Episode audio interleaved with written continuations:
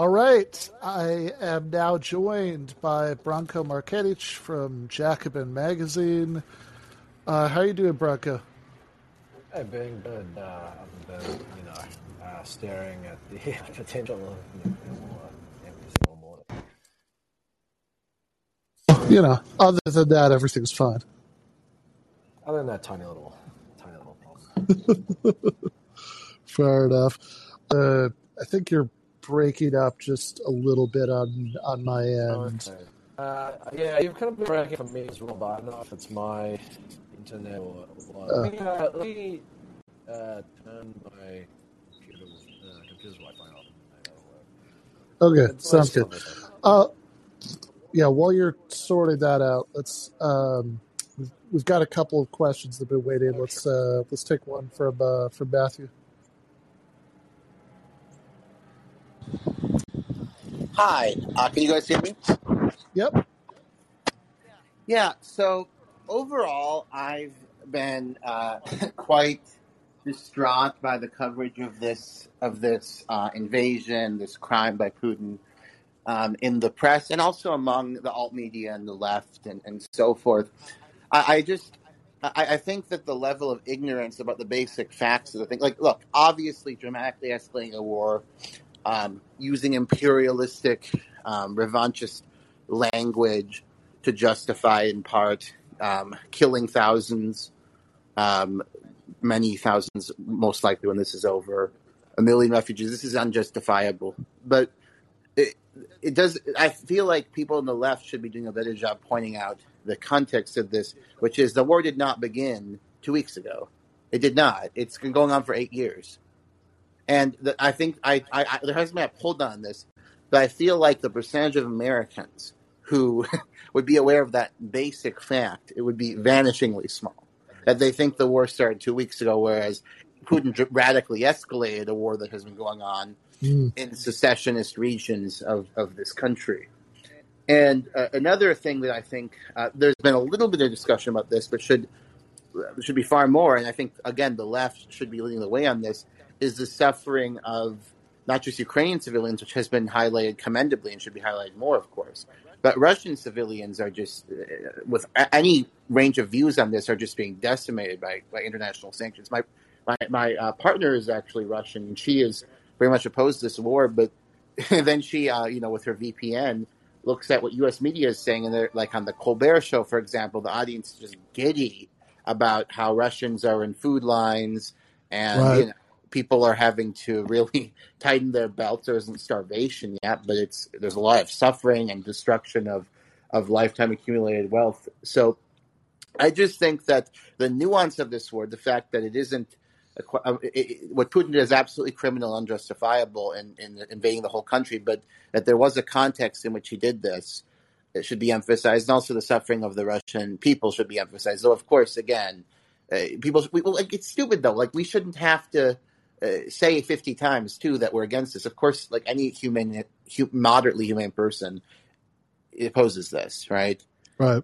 So you know, I, I just think that alt media has has not emphasized again those, and I'll let you respond on those two things though the the suffering of the of the Russian civilians and the and, and under the sanctions one, also rising Russophobia in the West, uh, insane Russophobia, and then finally um, the the context of the war, that's been raging for eight years and thousands of civilians have been killed by Ukraine with our weapons, you know, in these secessionist regions. So go ahead and, and reply to these criticisms. And I'm not personalizing it to you, Ben. I'm just saying, generally speaking, I think I, I'm disappointed that alt media and left media hasn't emphasized this issue more. Go ahead and, and Yeah, I mean, it'd be kind of fun if you were personalizing it to me because, uh, you know, 99.9% of uh, criticism that I've gotten of what I've said on this topic has been from the other direction. But um, that, uh, you know, that, that I'm a uh, Putin apologist because I think the invasion was bad, but also other things are, are true and relevant. But, uh, but Bronco, uh, do you want to uh, do you want to speak to either half of that?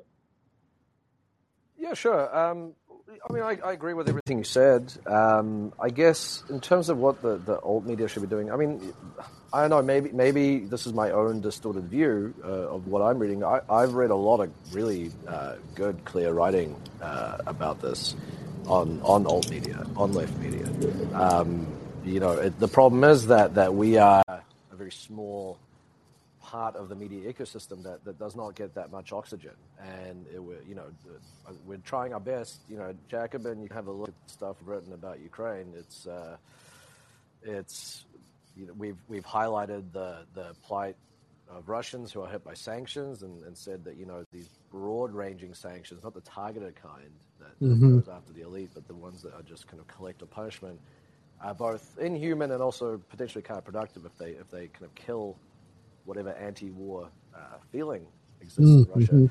Um, and we've we've talked about you know um, I'll, I'll admit maybe not so much in the intervening years you know in, in the years before this but in the in the lead up to this war and since um, I think we've published quite a lot of stuff on Ukraine. Um, but again uh, we're drowned out by the fact that what do people most how do people consume their new- news most? They consume it through TV uh, unfortunately both Right. local TV and cable TV and you know what the irony is uh, uh, there's an outlet, uh, an independent Russian outlet called uh, Meduza, and they wrote about a recent survey of Russians about this war. And, and one of the things they pointed out was that uh, Russian, the older you go in, in, in the survey, the more pro war the, the Russian population is, and also the more TV they watch. The younger you go, the less pro war they are, and the more internet they consume for, for their use. And Mhm. that is basically the exact. Um, you'll, you'll find a similar, I think, um, uh, uh, a poll uh, that was done recently in, in the US about who supports kind of war or sort of military intervention more to, to stop this. And it, it's the older crowd that's up there. And of course, we know from umpteen different uh, surveys and everything that, that the older older you go in the US, the more people consume TV, and it's the younger crowd who, who tends to rely on the internet. And so, um, you know, uh, unfortunately, these uh, TV is the is the number one most powerful and effective propaganda medium that exists. Um, and it's very difficult to battle. Um, but we're trying. We're trying. So I, I, I agree. I think there should be more of it. Uh, perhaps, perhaps I'm blinded by my own biases, and I can't see that that you know media is not, not going as far as it could. But I, I personally, I feel like I've seen the stuff I'm reading. Uh, some of the best stuff has been on old media, uh, including Jack. Just to just to plug the, the magazine there. Yeah. Yeah, no, I, I, I, that all, that all sounds right. That's a really interesting point about the poll results. Um, I think that, you know, I think what you said about the sanctions is, is important. You know, that I've, I've spent a while thinking about this.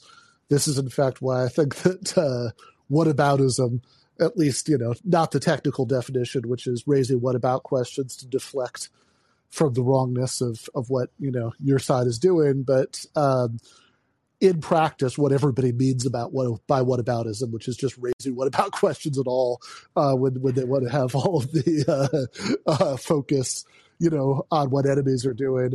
Uh, but why I think whataboutism is actually a moral imperative because the, you know it. I think it's incredibly useful to force yourself to think about like, okay, if there was some other power that was in a position to do much of anything along these lines, what would I have wanted that to do to the United States in 2003? And, you know, certainly if the response was to seize some yachts and free some assets from, you know, Donald Rumsfeld and Dick Cheney and some executives at Halliburton, you know, I, I you know, I would have been for that, uh, you know, but, uh, but if I think about like Biden's State of the Union, where he was doing these applause lines about the collapse of the Russian economy. You know, the the ruble has declined thirty percent, and this and that, and the other thing. Uh, that would be a pretty disturbing thing to to hear. I mean, if you were, you know, like stay like actually in the country he was talking about, standing in line for food, etc., as just an ordinary person who has even less input into their country's foreign policy than we do. Yeah, Yeah. I mean, it's it, and another thing I would I would re- briefly mention is, I think that the rhetoric of the West has really. Uh, this is anecdotal. I don't have empirical evidence. I just have, you know, visited Russia many times and have loved one her family there. But anecdotally, just talking to these folks I know, um, is it, it does seem that the stupidity, first of all, and the falsehood and the cruelty of the Western reaction to Russians and the characterization of the war has demoralized a lot of Russian anti war sentiment because the Russian anti war sentiment is qualified because they know what's happened in Donbass. They know Russians have been killed for many years, right? They're, they're going, it's going to have to be qualified because they just know too much to have a straightforward view. So when you already have this qualified anti-war sentiment, anti-Putin sentiment, when the people you're trying to align with, namely like an international anti-war movement, is celebrating, you know, your grandmother's bank account, bank assets being frozen, frozen in her bank account, that that's highly demoralizing. You know. Yeah, and and I think also uh, kind of uh, leads the, the people of, of, Russia, the people of any country that, that is being brutalized this way, to to uh, kind of depend more on their leader, and also it then becomes it gives the leader a chance to go. Well, I'm not the bad guy. Not the the guy who set this in motion by doing this, making this disastrous uh, decision to to invade this country that none of you had any quarrel with uh, it's not my fault. The, the, I'm not the one that you should be angry at. It's the it's the villainous West. They are they are basically besieging your country. They are starving you. They're uh, depriving you of medicine, and, and they're the real problem. And that you know a similar thing happened in um, in in Serbia in the late '90s, where the uh, the anti Milosevic uh, movement was was basically um, really uh, killed or you know at the very least dampened uh, by the NATO bombing because suddenly you know it wasn't this kleptocratic strongman that was the issue. It was these other countries that were dropping bombs on, on your cities um, and, and, and, killing people that you knew. That, that was the bigger priority. Um, and so I, I do worry I mean there's, there's been a really substantial outpour of, of anti-war sentiment in Russia. Um, you know, definitely the, the, invasion of Crimea was pretty, uh, the annexation of Crimea was pretty widely uh, supported uh, within Russia. Um, obviously, very very different kind of set of circumstances, but but um, whereas this, you know, there was a there's been a lot of even a sta- pretty establishment voices in Russia who've kind of spoken out and said, let's let's not do this, um, and that that may all evaporate uh, if if you know. Um, if, if these sanctions, if we sort of take this very kind of uh, indiscriminate uh, approach to, to, to punishing uh, Putin. Yeah, no, that makes uh, that makes sense to me. I mean, I think that the, um, I will say, I think the Donbass issue is a little bit uh, murky. You know that it's because, of course, uh, what we're actually talking about in that case are ethnically Russian people in Ukraine uh, being shelled as part of a as part of a civil war. That the um, the kind of uh, you know rights and wrongs of that civil war are, I think, fairly murky. You know, the more you start to uh, to to look into it, uh, would be uh, would be my contention. But um, but in any case, uh, really appreciate the call. Really, really, uh, really appreciate your point, Matthew. Uh, let's uh, let's get uh, let's get Kusha. Hello, good afternoon, Ben, and good uh, good afternoon, Branko. It's a pleasure to be in dialogue with both of you. Hi, Kusha. Nice to nice to meet you. Thank you so much. So one of the things that I wanted to just start by saying I really appreciate because when I follow um, Ben Burgis's tweets on Twitter, I see how constantly he emphasizes the belief that he's iterated to me that it's very, very reasonable to be able to walk and chew gum at the same time when it comes to critiquing the U.S. militarism and jingoism and Putin's invasion and other enemy governments of the U.S. And uh, I like this point of a healthy whataboutism, but in the sense that, like, you know, obviously whataboutism can be used as a, a deflection, and it's it's it was popularized during the Cold War and whatnot but being able to raise these questions to be able to get some perspective, to be able to have some greater insight, to be able to have, um, you know, a stronger argument, to be able to chips in points. It's, it, it chips in the armor of points. I think it's crucial, and it needs to stop being dismissed so readily. That's not to say that one uh, should not um, be very fervent in their critiques and very direct in their critiques uh, against uh, both the warmongering war criminals. Uh, that being said, what I was really curious to know about, because I think this uh, also um, uh, is uh, very relevant to what's going on, is the censorship of RT, Russia Today. Mm-hmm. And there were two shows on RT that I really liked um, whenever I saw some segments. One was Chris Hedges' show on Contact, and he was very um, emphatic about critiquing Putin and the invasion of uh, uh, Ukraine and whatnot. And the other one was the Julian Assange show. I'm not sure how closely either of you watched that one, but there were some great guests that he had on. Like when he had uh, Slavoj Žižek on there, and um, he also had uh, Moncef Marzouki, uh, the former Tunisian president, Rafael Correa. And I think what was really interesting to me is the neoconservative sentiment that never really died out, and it's still present since the Iraq War days. Like when uh, Zizek and Assange were interviewing the right-wing extremist David Horowitz, it was somewhat of a mini debate, and this show was in 2012. Uh, Horowitz was complaining that the U.S. government couldn't even properly occupy Iraq. That was a legitimate grievance of his. He says in, in the video, quote, as we showed in Iraq, we can't even occupy a country, end quote. And then when Assange says something that's so important in response to him, which is um, Horowitz says, uh, quote, people are so busy having fun, they don't want to go to war. Americans don't want to go to war. And then Assange interjects and says, America has to be lied into war. And then in that video, if you watch it, Horowitz raises his eyebrows, he pauses for a few seconds, and in a highly surprised fashion, I can't believe the gall. He says, no, it was actually Tony Blair that did that. The fact of the matter is that these issues still need to constantly be litigated in the public discourse because uh, it needs to be called out. The truth, the empirical understanding of truth in the Platonic sense of a material reality that's observable and documented, documented this is something people, I believe, I think, need to firmly stand for, especially in times of war when there's so much deception, so much duplicity, so much uh, manipulation of information. And I really appreciate what you do in this role, Ben, and um, bringing Branko on to have this discussion. I really love to hear the reflection that both of you have on these points. Yeah, thank you, Kusha. Uh, yeah, before I throw to Branko, I, I, would just like to say I'm glad you brought up um, the what happened to RT since that's something that I mean, we were just talking about what left, you know, what left media uh, has or hasn't, you know, done a good job of emphasizing and the extent to which, um, you know, we're we're sort of swimming against the stream since most people with with reactionary and pro war views obviously aren't getting their uh, are still watching TV, right? Uh, which was the point that Branko made earlier.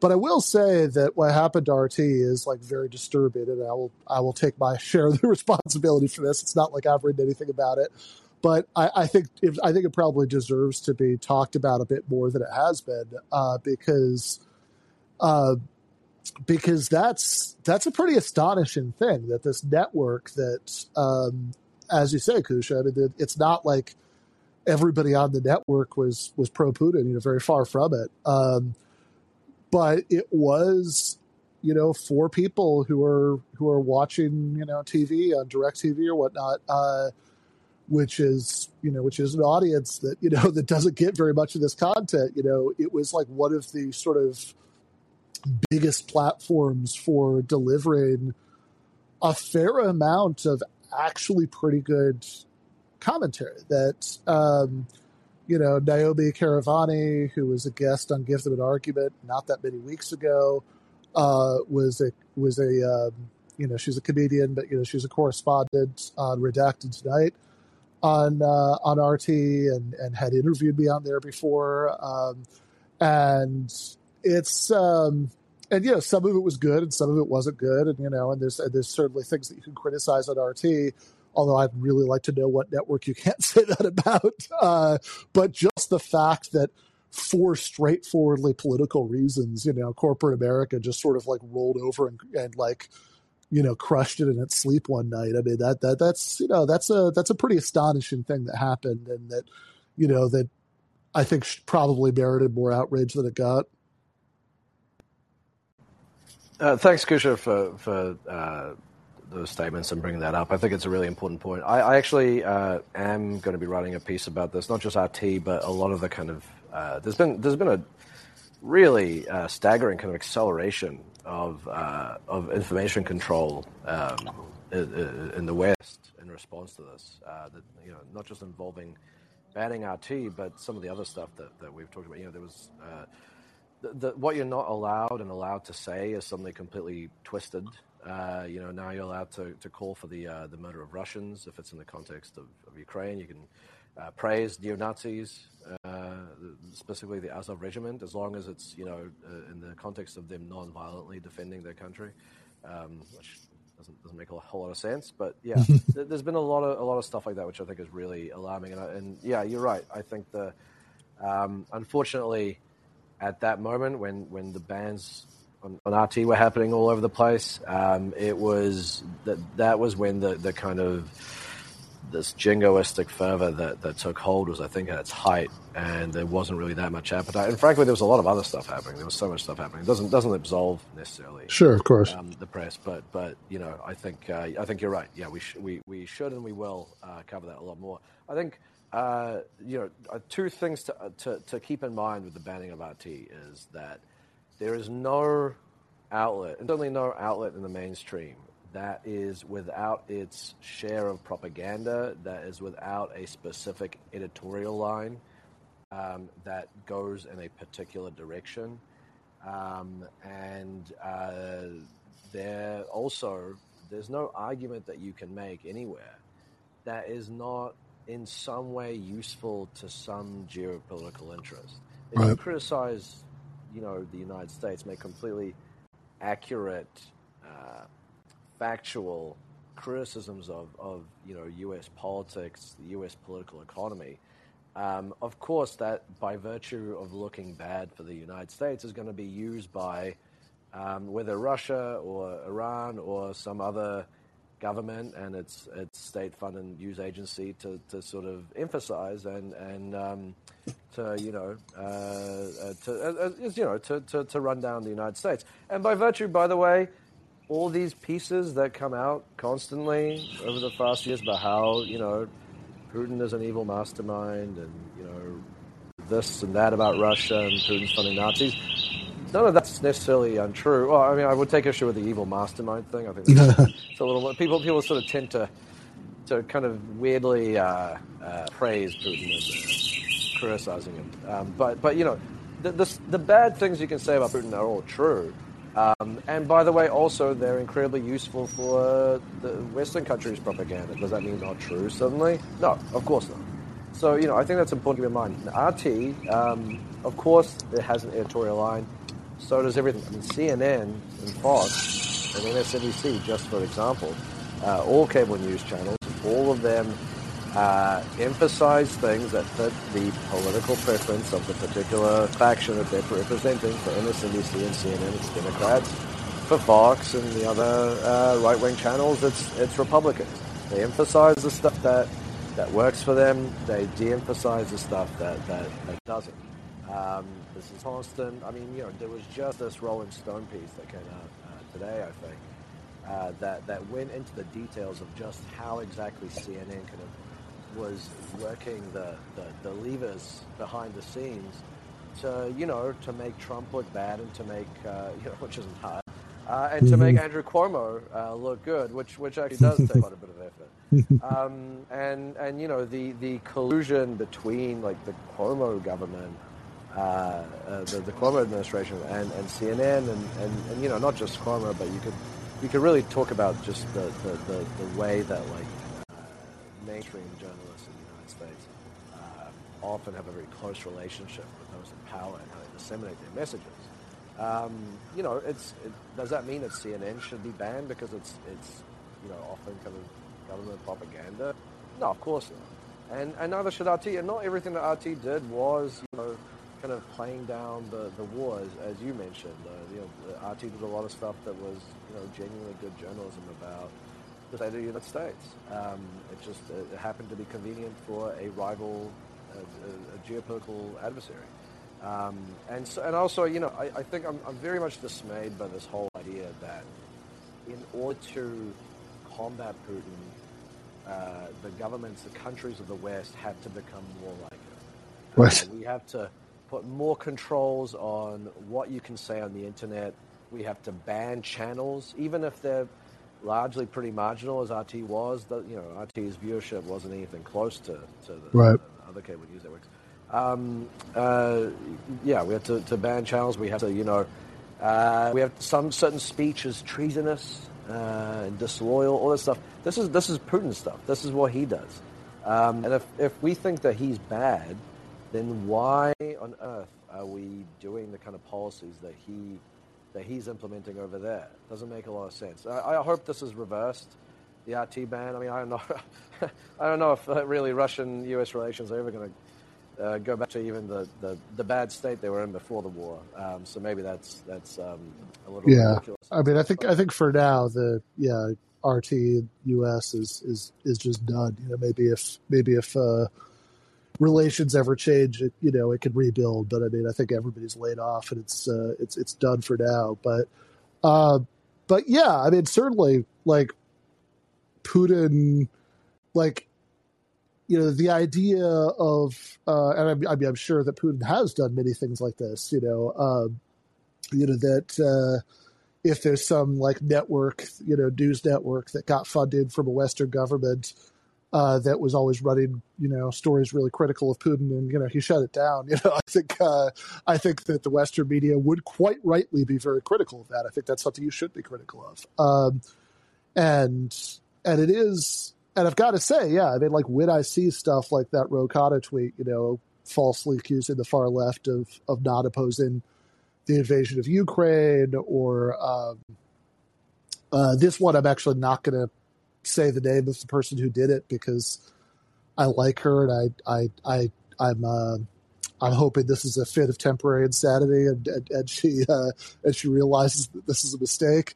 But you know, I, there's a uh, there's a you know progressive political commentator who I saw last night say that. Uh, uh, say that uh, Congress should be investigating uh, disinformation, uh, you know, like disinformation in the United States, you know, uh, funded, uh, you know, funded by, um, you know, funded by Russian oligarchs, uh, and and I just couldn't help think it's like, okay, wait a second, so uh, are, I mean, this is something. I mean, look, anybody who anybody who watched my thing on, on Rogan heard me rant about this for a long time, so I'm not gonna I'm not gonna repeat it here, you know. But like all, and you know we've talked about it before on here, but all political arguments involve arguments about what's true and what's false. Uh, I can't think of a single exception to that, like a single political issue where at least some of the debate isn't about factual information, what's true and what's false about it. Uh, so, I mean, disinformation just means, you know, there's a factual claim that, you know, that I think is wrong.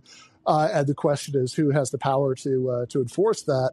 And I mean, the idea that anybody on even the soft left would be, would be calling for, you know, Congress to investigate this is, is, uh, is incredibly creepy, you know, and, and, um, I, I'm not sure, I, you know, I, I guess I don't, I, I don't have anything to add to, uh, uh, to what you just said, except that I think this is, I think seeing how this has been playing out is, you know, instance number, you know, whatever, 5,403 uh, for, uh, for why the left can't afford not to, uh, not to take free speech seriously. Because I mean, if, if this is, uh, I mean, if there's a time when it, it's important that people be allowed to speak out against uh, the, you know, the status quo, it's surely at a time when, like powerful voices within that status quo literally want to start a war that would end human civilization. I, also want to remind people that uh, if you do get internet censorship, you know, if you get a sort of like Putin or, or China style regime that where everything that goes on the internet is tightly controlled and, and regulated, um, the, the left has no real presence. You know, obviously it, it, there's activist circles and, and everything, and what DSA st- uh, does is very important. But in terms of getting its voice out there, the, the left has no presence on any sort of mainstream outlet, or, or a very, very, very tiny presence. So you would get rid of basically the entire left-wing media sphere, which uh, depends overwhelmingly on a free internet and on, on a sort of relatively unregulated internet where the you know the, the best stuff rises to the top. uh, uh, that would all be gone, and then all that would be left is you know New York Times, Washington Post, CNN, MSNBC. Um, and then at, at, that point, I mean, that's uh, it's not particularly a, a, reality that I want to live in.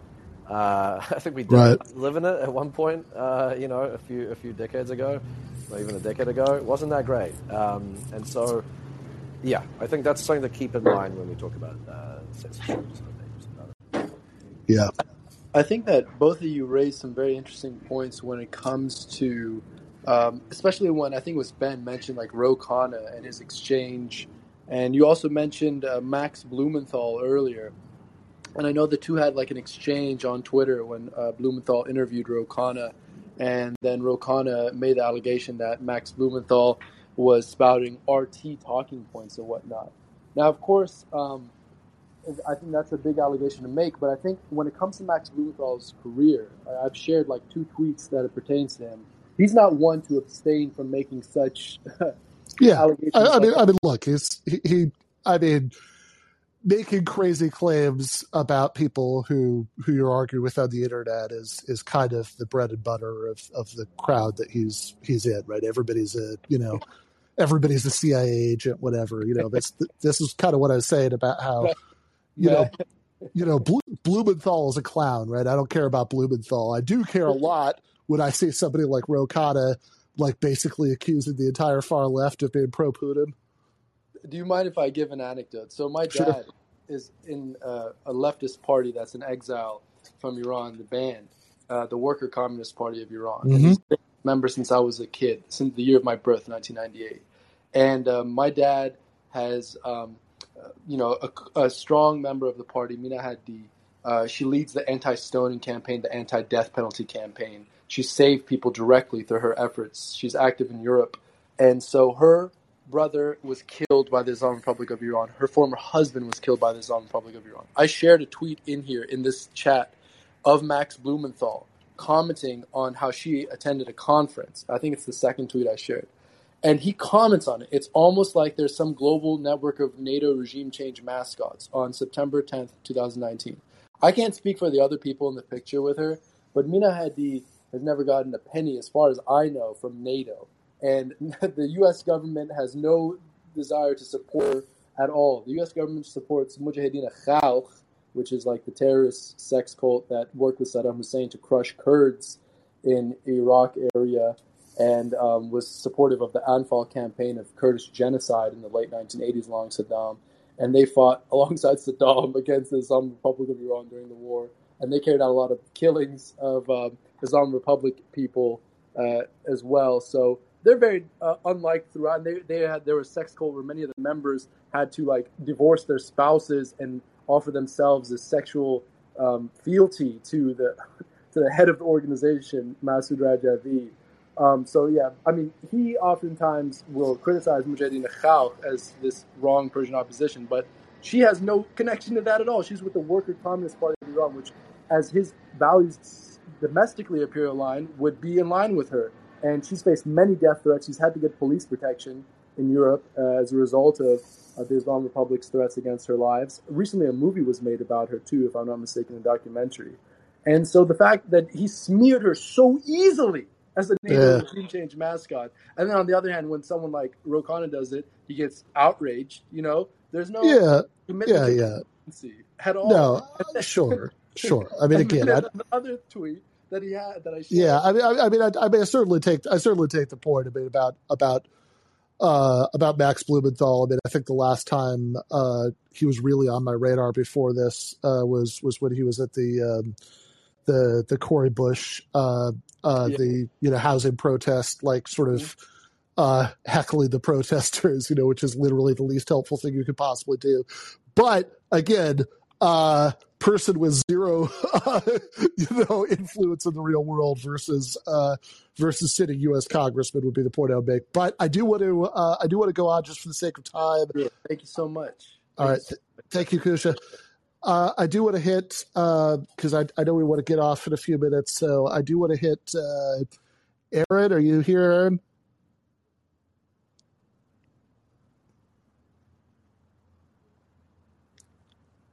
All right, Aaron. If you don't see it, there's at the bottom of the screen. There's a there's a little microphone thing you have to hit to unmute yourself. Hmm. Okay. Well, if you figure it out, please do uh, please do get back in uh, in the queue. But uh, while we're uh, waiting for that to get sorted out, I did want to make sure that uh, that before uh, before we left for today, Branko, that we talked about the the piece that you wrote before last for Jacobin, which is called "Turning Ukraine into Another Afghanistan," would be a um, uh, would be a dangerous idea. And I was I was hoping you could uh, just speak to that for a minute, and then particularly, um, you know, with reference to like. If you think this is a particularly bad idea, does that mean that people should oppose, um, you know, arming Ukraine, which might be maybe the form of, of Western, um, you know, intervention that that many people would have the least problem with? Because you know after all if you're just arming people who are fighting off an invasion you know there's a certain like obvious case you can make for that. And and why you know like kind of what the the point was of that piece well this is a uh, idea that unfortunately seems to be kind of shaping up to to be the uh, end game um, of, of what's going to happen in ukraine. Um, and it's uh, basically that that russia will end up being bogged down in a quagmire in Ukraine that's similar to the, the Soviet invasion of Afghanistan or, or similar to the US invasion of Afghanistan or the, the invasion of Iraq, um, where it's uh, left to kind of occupy the country and kind of um, support or prop up this uh, the, this compliant government, um, but at the same time fights a, a an insurgency that wants the country. And and you know we saw what happened to the United States when it did that in Iraq and Afghanistan. The results weren't exactly pretty for the United States, and the idea is that this would cost uh, Russia dearly as well, along with obviously all the um, sanctions and the other economic costs being imposed on it. Now, why is that a bad idea? I mean, number one, I think we can all agree and I think any sensible, decent human being on earth can agree that the main concern here is is the welfare of the Ukrainians themselves, um, who are who are being you know killed and, and bombed and shot at right now. Uh, what would happen if, if if we turn Ukraine to Afghanistan? Well, they would be bombed and shot at and, and repressed and, and beaten up and, and everything else um, for you know five, eight, ten, 20 years, however long it's going to go on for. Um, you know, look at what the uh, post, you know, post regime change uh, life was like for Iraqis and, and, and Afghans. Um, and it was not pretty. Uh, and in fact, it was so not pretty that it led uh, Afghans to, uh, en masse to go, you know, we'd rather actually go with these um, brutal fundamentalists than, than to have this invasion continuing. Um, so it would just lead to more death, more suffering, more poverty, because of course, you know, all this fighting is going to lead to, to endless destruction of infrastructure and disruption of economic activity. Um, now, what are the costs for the West? Um, well, on, on the one hand, uh, and, and, you know, this, this is now sort of one of these things that people are trying to make a forbidden thing to say. That if you say it because it vaguely sounds like the, the pretext Putin has given for the mm-hmm. invasion, then therefore this is just Kremlin propaganda. That's complete nonsense. We should reject this very firmly. Um, Putin's whole thing that he went in to denazify Ukraine, it's it's completely a pretext. It's propaganda.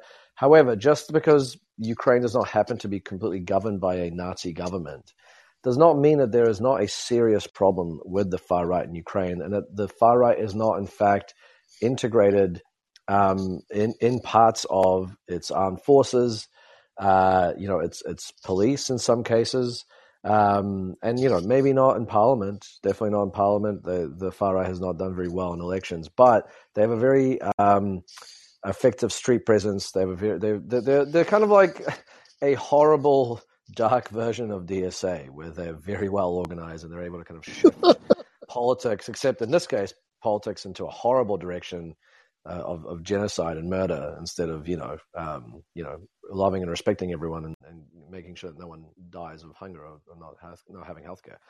Um, so there, there is a, is a real problem with with with uh, far right uh, forces in Ukraine, and, and when these weapons are being flooded, as as they will continue to do, because part of the way that you make this insurgency keep going, instead of having the war come to a, a, a halt, it requires that Western weapons, uh, weapons from NATO countries, from the United States, continue flowing in.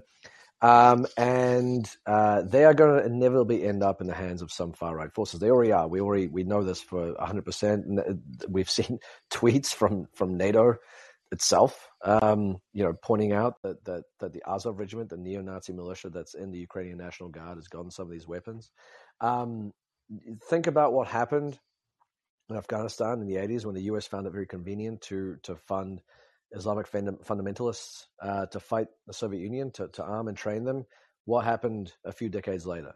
Uh, you know, th- there is a very real risk of something similar happening because right now, even before this war, Ukraine was a hotspot for far right people all over the world to travel to, to sort of get training to to make contact with the far right in Ukraine to learn from them. Now that's sort of been you know pushed to 100 because now they actually they're going there uh, and and they're, they're getting combat uh, actual on the ground combat experience that they hope to bring back to the United States, to Western Europe, to New Zealand, to wherever they're coming from.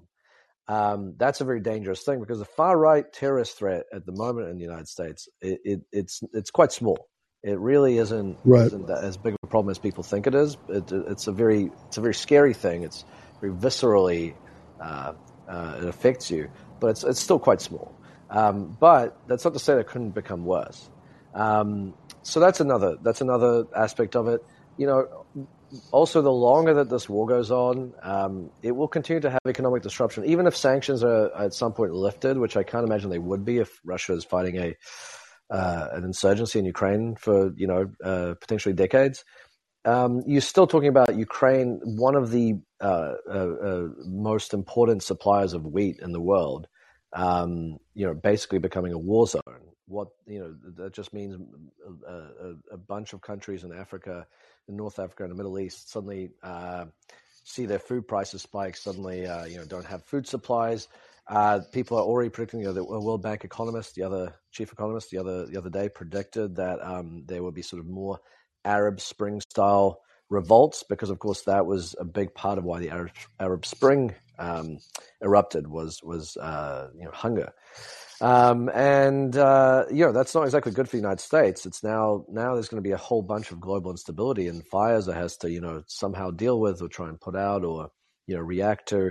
Um, so you know, and, and then you go into the, the issue of inflation and, and oil and, and all these other kind of, you know, Ukraine supplies a bunch of important minerals that go into uh, manufacturing a whole a whole suite of products. Um, prices are going to go up there. You know, I mean, people are already complaining about inflation it's just going to get worse if if this endless war continues. And then you've got, along with that, the fact that the, in this case, the the quagmire we're talking about again involves a, a, a, directly a nuclear power and indirectly a whole heap of other nuclear powers. Um, and so all these things that we've seen where this war has almost kind of gone to a um, you know gone scarily close to some sort of nuclear exchange, um, at least you know the closest in my lifetime that I've seen um, th- there's endless opportunities the longer this war goes on for something like that to happen, for you know mistakes, misfires, misunderstandings to, to happen. Um, you know, for, for conflict to spread beyond Ukraine's borders and sort of draw in other NATO countries. Um, think about some of the see- things we've seen over the past few weeks. There was the the, the fighting over the, um, the the the nuclear power plant, the largest in Europe, and, and I think south uh, southeastern Ukraine. There was the the, uh, another nuclear scare that happened uh, just uh, was it today or yesterday? Um, the WHO, uh, you know, as Reuters reported that the WHO had warned you know the Ukrainians to, to destroy the the stuff they had in their biological research labs um, because if if you know an accident happened in the middle of war, which very often happens in war, God knows what would be released from those things, and, and God knows what that would mean for not just Ukraine, but but the entire world. And and again, I have to repeat: the longer this war goes on, the more and more chance there is for something like that to to happen. Um, so for all of these things, you know, the best thing here is not to fuel an endless insurgency because we think that it's going to impose all these costs on Russia. Um, which, by the way, when we're talking about imposing costs on Russia, we're talking about uh, Russian conscripts and sort of Russian soldiers who just like U.S. soldiers. They join the army because it's often a, a kind of point of national pride and, and, and career advancement. It's them getting killed. That's what we're talking about when we talk about costs. Um, instead of instead of that, you know, we need to push for what a lot of serious foreign policy voices were calling for before the uh, invasion and now a negotiated political settlement, um, ideally one involving the U.S., where the U.S. offers to lift sanctions in, in exchange for you know Russia agreeing to, to certain things, uh, withdrawing troops, obviously, but maybe also giving up some of its more maximalist demands that's that's um, uh, uh, demanding of, of Zelensky right now. That's really the only solution here that's not going to lead to more uh, disaster. It doesn't sound very sexy because people want want to fight. It doesn't sound good that you know this war is responded to with a some sort of political settlement, but you know it, it's not about looking tough and and and and you know feeling satisfied. It's about stopping chaos and death and destruction. Um, and and you know it, it's very marked to me that that this solution, this idea of of a political settlement that involves the United States, it, it's for some reason this is considered in Western discourse more unserious and ridiculous than the this idea of making Ukraine a, a an Afghanistan a permanent war zone uh, on Europe's doorstep. I mean, really think about how how crazy that is. Yeah, um, and I mean on the point about far right terrorism, uh, certainly the analogy with the original Afghanistan should give anybody pause on that. Um, that uh, you know having uh, the you know the way that the uh, the United States support for uh, you know for the Mujahideen uh, end up uh, ended up backfiring in that case. Uh, so uh, so Branko, it is uh, it is six thirty two. I was planning on probably being done by now. I do see one other caller. Do do you have one more in you? Let's do one more, but then it's going to be really quick because I uh, to, All right, to yeah. all these pieces I mentioned, I, I do. Have to, yeah, yeah, I'll, no, I'll skip the lecture about the history of NATO expansion and the history of U.S.-Russia tensions. Uh, people can look that up, uh, you know, on their own time, I guess. All right, fair enough. Uh, so uh, Mateo, let's uh, let's let's quickly hear from you, and then we'll uh, then we'll wrap this up. Hey, uh, gentlemen. Uh, so I don't know many things. I'm, I'm not gonna. I'm not gonna pretend to be the best uh, armchair psychologist of Putin and what he's thinking. But one thing I do know for sure from the research I've done is there's zero chance he's going to not physically respond in Odessa to the image which he's kind of used as a casus belli, and that was the uh, the left wing kids who he really shares no politics with and exist in an imaginary political space that were roasted uh, May early May 2014. Putin is going to have some kind of violent, destructive revenge for the fire that killed uh, those wayward communist youth. Uh, and there's there's no point in negotiating until he has that moment of revenge. Isn't that your impression? Uh, I I don't think so. I mean, look, uh, I'm looking at what is it that he's been demanding from from the start of this. Well, what he's been what he was doing when he was demanding stuff, he was mocking the U.S. demands in 2003. Obviously, when he said denazification and demilitarization, Well, that's not. Hold on, that's not the, the demand though. The demand that was, was those were the words, and it was exactly. Well, that was the of that was the speech he gave. That was the speech he gave where he sort of explained himself, which again is a speech meant for domestic consumption partly. Um, but I mean, the demands have been pretty consistent throughout the months that were leading up to this, which is he wanted a a guarantee that that, that Ukraine would not join NATO. And, well, it's uh, justify. no, he used those terms very specifically, and it was very justified trolling of the U.S. statement about de-Baathification and demilitarization 19 years ago. He very consciously loves to mock the West and use our words against us in a sarcastic, bad faith way. That's one thing Putin has done consistently for all 30 years or so. He's been a public figure, correct? But the question is, is that what he actually wants? You're talking about he's using it to mock the West, okay? But you're- and you acknowledge that. of- you can see it. You're smart enough to see it, even if your audience is Well, in terms of, well, let me let me finish for a second.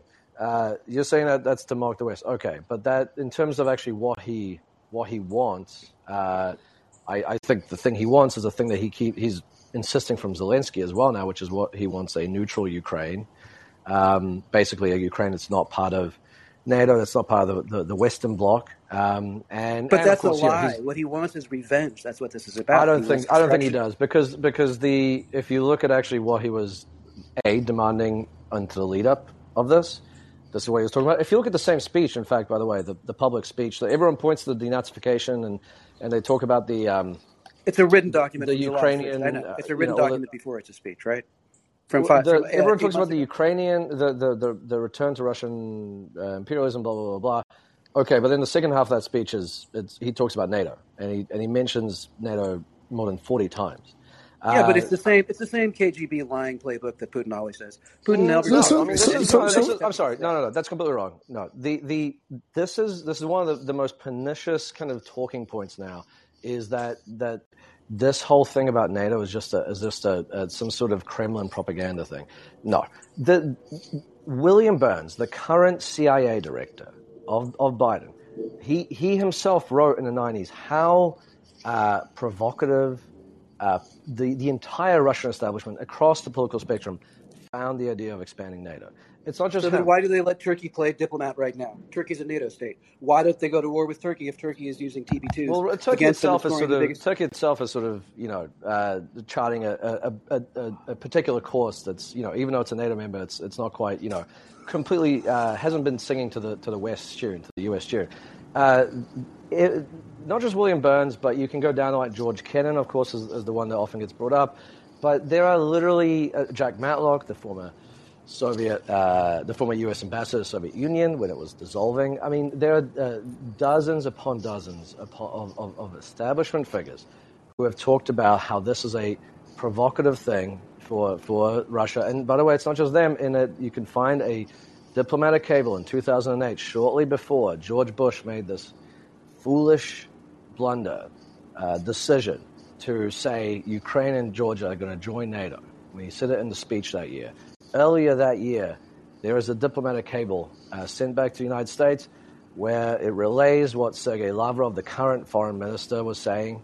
Uh, and uh, what he said was that, you know, look, we get, we get every, every government gets to, or every country gets to, to join an alliance that wants to. We understand it. But just so you know, we do consider this quite a provocation. We consider it quite a threat to our security. And so we are asking you not to do this because we, we, we would find that quite provocative. And they did No, it anyway. my question And for you- you, Branko, and for most of the apologists of Putin over the years is No, no, no, at no. what Hold on, hold on. No, no, no. Now, Okay. now, when you say that, now that is absolutely unacceptable.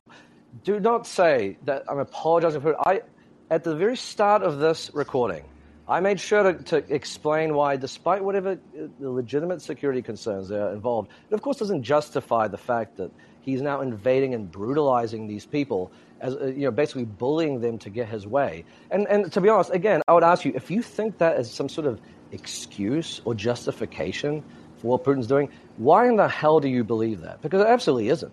That's in fact Putin's logic. Putin would say, "No, I am justified to bully and brutalize these people because of what the West has done to me." That's your position, apparently. That's not the position of anyone who I think is a sane and decent human being. So, no, do not bring that trash in here. Accusing people, we can have a debate, we can have a reasonable debate between normal human beings. When you start throwing around shit like that, that is not okay. Yeah, Right?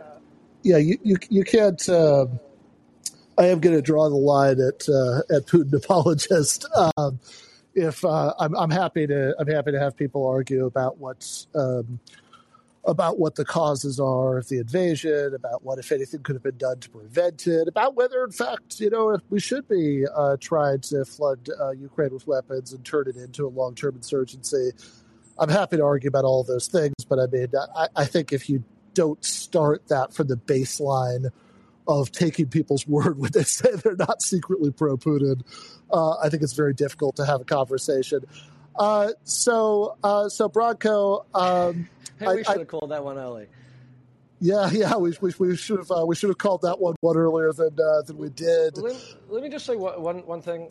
Here- Yeah. Here's, here's what I'll say. Look, I, obviously none of us can guarantee that if there is some sort of negotiation and there's some sort of settlement around Ukraine's entry into NATO, that that's going to like you know change Putin's behavior. I cannot guarantee it. I think it's most likely that it would. Um, but but I don't know. There's no absolute guarantee. But here here's the fundamental point. Why don't we try it? Because it has not been tried. But for for decades now, the, the, the entire Russian establishment, not just Putin, but also Putin, have been saying this thing. And the, the, the Western and, and specifically the US response has been, well, you know, too bad, basically. We're going to do whatever we want. So why don't we at least try it, and then we can move on from there if, if that doesn't end up working. Um, but of course, you know that's not even part of the conversation because people like that final uh, last caller decide that that uh, that's simply you know somehow making some sort of apologetics for Putin, uh, which is part of the toxic discourse that makes it impossible to, to argue for anything sane in uh, in U.S. policy right now. Unfortunately.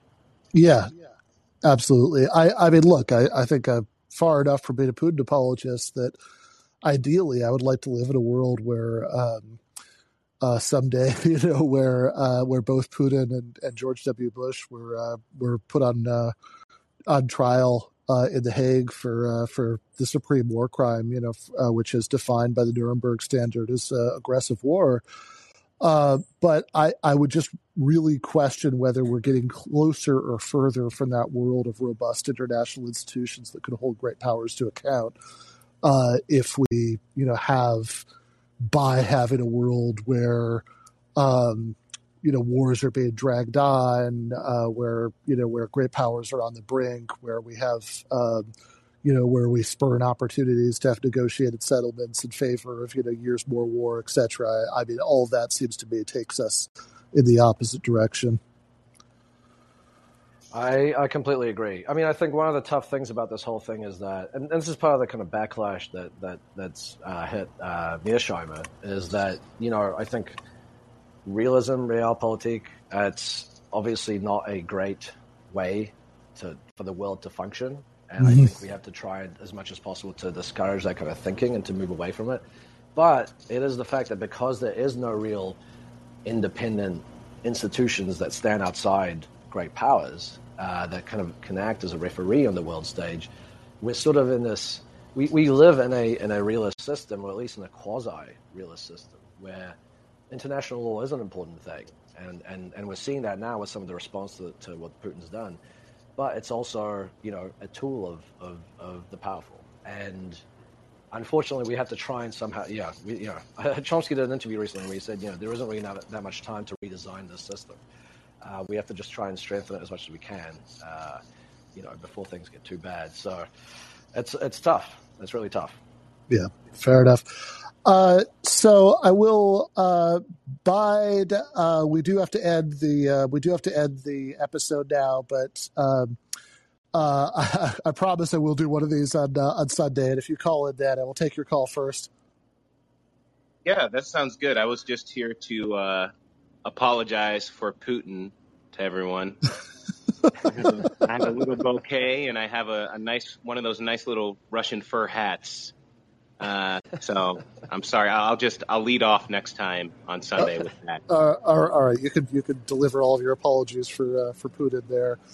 Uh, who um, I think uh, you know I, I, was saying this on the post game on, uh, on, on Monday with Nathan Robinson that I think for a variety of reasons, uh, you know, just just to get all personal and tribalistic about this for a second, as a uh, uh as as a you know secular cosmopolitan type who uh, who is descended from people who had to leave the Russian Empire under bad circumstances. There are a variety of reasons why I think that the sort of like revanchist, you know, Russian Orthodox uh, pan Slavic nationalism would probably not be my cause if I started to be an apologist for some reactionary cause.